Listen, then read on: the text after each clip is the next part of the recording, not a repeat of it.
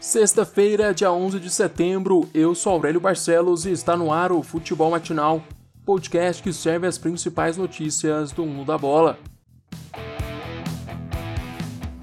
O Internacional venceu o Ceará por 2 a 0 e voltou à liderança isolada do Brasileirão. No Beira-Rio, Thiago Galhardo fez dois gols contra o antigo clube. O meia tem sido improvisado na posição de centroavante e tem dado uma resposta incrível. Galhardo é o artilheiro da competição com 8 gols em apenas 9 partidas disputadas. Dentro do esquema de Cudete, o camisa 17 não tem sido aquele centroavante plantado na área. Ele vem buscar a bola e distribui o jogo, que facilita bastante a criação de jogadas ofensivas e ainda atrapalha a marcação da dupla de zaga mas o que tem chamado a atenção é o posicionamento de Thiago. Ele consegue se colocar muito bem à frente da bola, por isso marca tantos gols como centroavante. Com a vitória, o Inter agora tem 20 pontos, 3 na frente do Flamengo e do São Paulo. O Ceará é o 12 colocado com 10 pontos.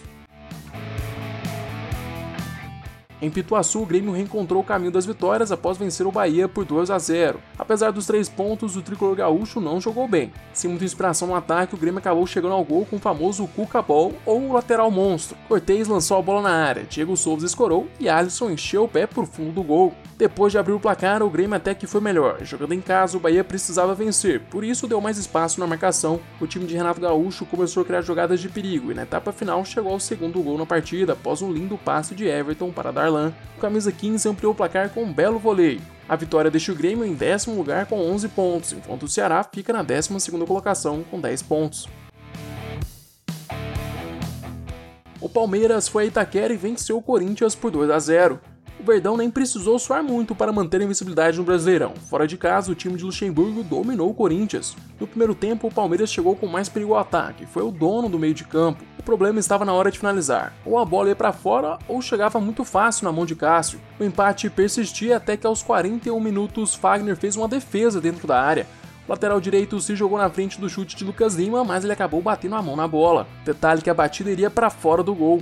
O juiz expulsou Fagner e marcou o pênalti para o Verdão. Luiz Adriano converteu. Com um a menos, o Corinthians, que já não conseguia jogar, passou a assistir o Verdão dentro da própria casa. Na etapa final, a partida virou um ataque contra a defesa aos 19 minutos, Gabriel Veron, o cria da base, fez o segundo da partida, e o segundo dele em dois jogos após a volta da contusão. Para piorar, Danilo Avelar foi expulso aos 40 minutos após receber o segundo amarelo em falta no volante Patrick de Paula. O clássico evidencia os diferentes momentos dos finalistas do Paulistão neste Brasileirão. Essa foi a melhor partida do Palmeiras após a volta do futebol. O meio de campo formado por Patrick de Paula mais atrás, Zé Rafael e Gabriel Menino no meio, Wesley e Lucas Lima nas pontas foi muito bem no jogo de ontem. O camisa 20 voltou a apresentar um bom futebol e comandou o Verdão na vitória. Isso ainda somado à boa entrada de Gabriel Veron. Palmeiras subiu para quarto lugar e agora tem 16 pontos. Já o momento do Corinthians é péssimo. Thiago Nunes não consegue achar um time ideal para o timão e varia muito suas peças sem conseguir tirar o máximo delas. Dessa vez o armador do time foi Ramiro, uma escolha equivocada do treinador. Ramiro não conseguiu produzir nada, até porque essa não é a posição de origem dele.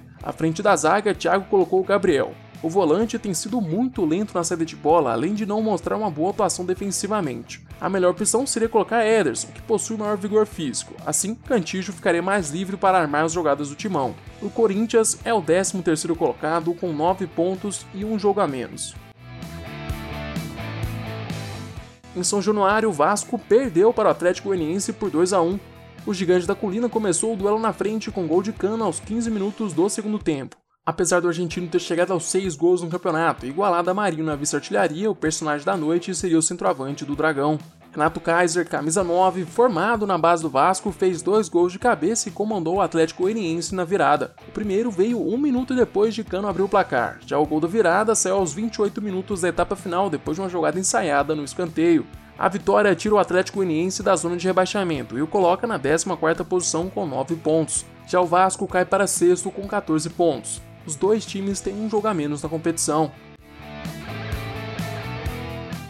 Chegamos ao fim deste episódio. Eu, Aurélio Barcelos, volto amanhã com mais futebol matinal para vocês. Eu te espero aqui às 6 horas da manhã. Aproveite para se inscrever no nosso canal do YouTube e seguir o podcast no Spotify.